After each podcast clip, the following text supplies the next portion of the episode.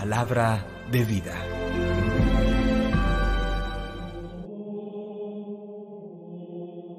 Del libro de los Hechos de los Apóstoles, capítulo 1, versículos 12 al 14. Después de subir Jesús al cielo, los apóstoles se volvieron a Jerusalén, desde el monte que llaman de los olivos, que dista de Jerusalén lo que se permite caminar en sábado. Llegados a casa subieron a la sala donde se alojaban Pedro, Juan, Santiago, Andrés, Felipe, Tomás, Bartolomé, Mateo, Santiago el de Alfeo, Simón el Celotes y Judas el de Santiago.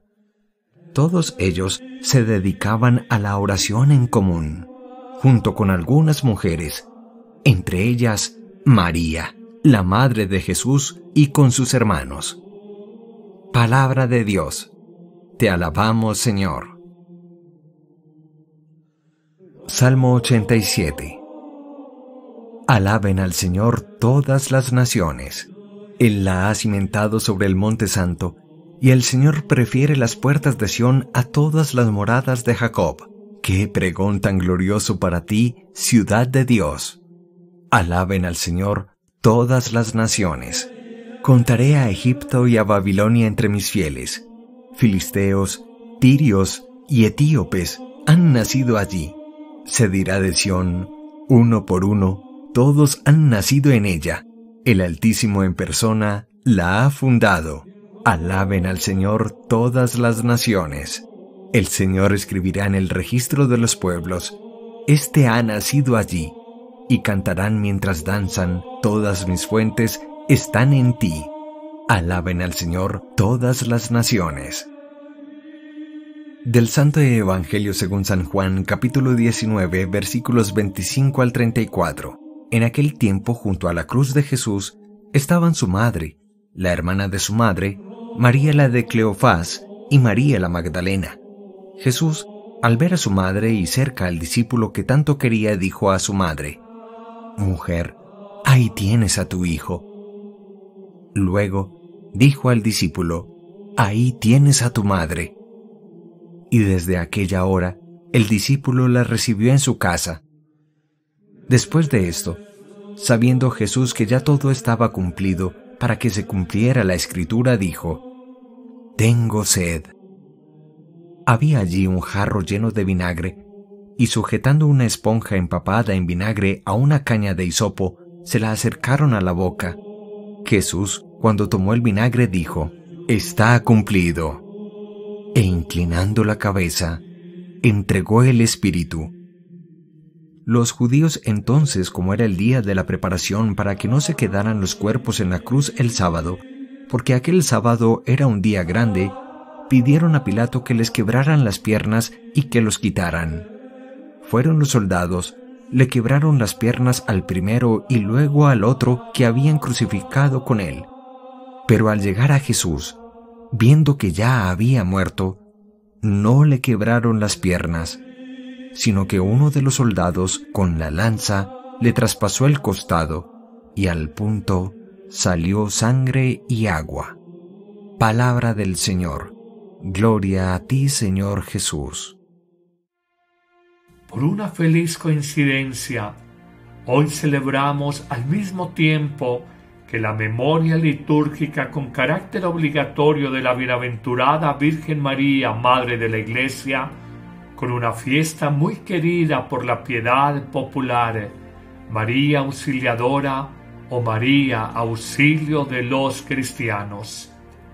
Recordamos que en el año 2018, esto es hace muy poco tiempo, el Papa Francisco instituyó para la Iglesia Universal que el lunes siguiente, el día siguiente al Gran Domingo del Espíritu Santo de Pentecostés, se celebrara la memoria litúrgica obligatoria de Santa María como Madre de la Iglesia.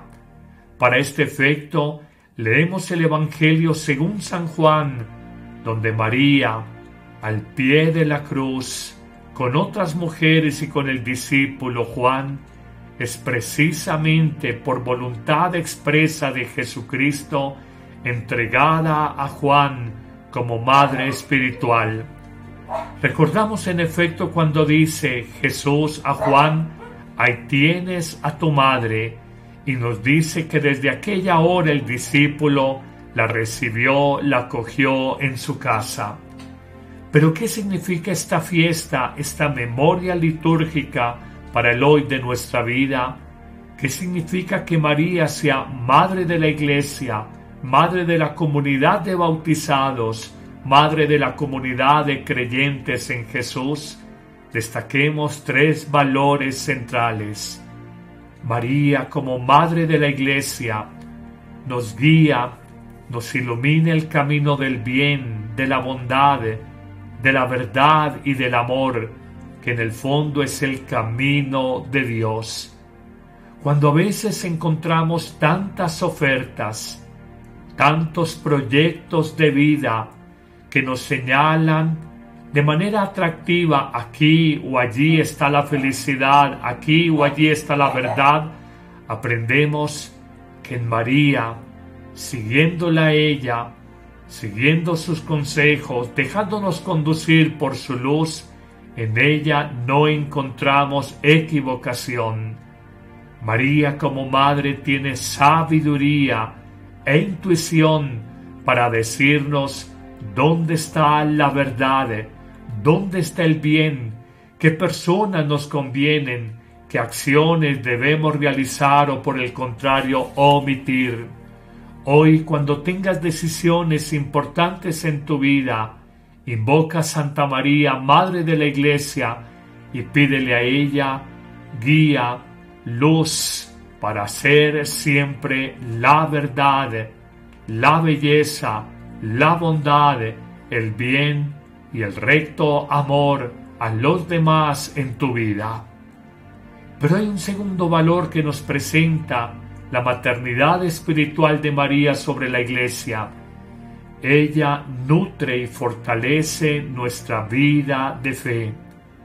Ella es la primera discípula la cristiana perfecta, la que concibió primero a Jesús en su corazón y luego en su vientre. Y ella nos dice cómo no perdernos, cómo no desanimarnos en nuestro camino de fe.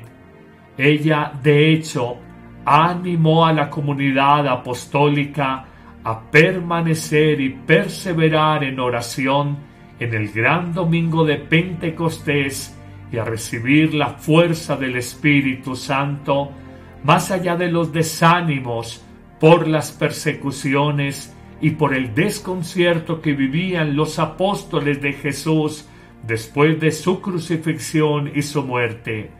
En María no perdemos el camino. En María encontramos la fuerza que nos alimenta y nos nutre espiritualmente.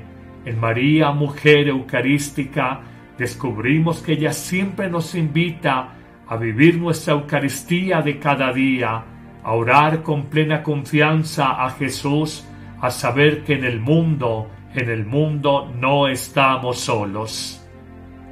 Pero habría un tercer valor y muy importante de María como Madre Espiritual de la Iglesia, Madre en el orden de la gracia. Y es que María como todas las mamás, protege y cuida nuestra vida.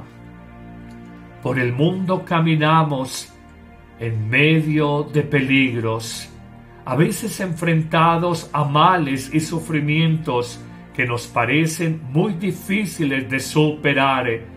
Y sin embargo, en María encontramos siempre esa voz de aliento, ese apoyo, esa protección que también de manera extensiva hemos recibido a lo largo de nuestra vida con nuestras mamás, cuando ellas nos dicen que Dios lo libre de todo mal y peligro, que lo cuide y lo acompañe siempre. Es que esa es la tarea de una mamá, cuidar, proteger frente al mal, frente a los engaños, frente a la mentira, frente a la maldad del mundo. Hoy con gran confianza decimos, María, Madre nuestra, guíanos, alimenta nuestra vida espiritual y protégenos de todo mal y peligro en esta hora de la iglesia de persecuciones, de señalamientos, de suspicacia y sospecha sobre la fe de los creyentes. Que el Señor te bendiga en abundancia en este día, en el nombre del Padre, y del Hijo, y del Espíritu Santo. Amén.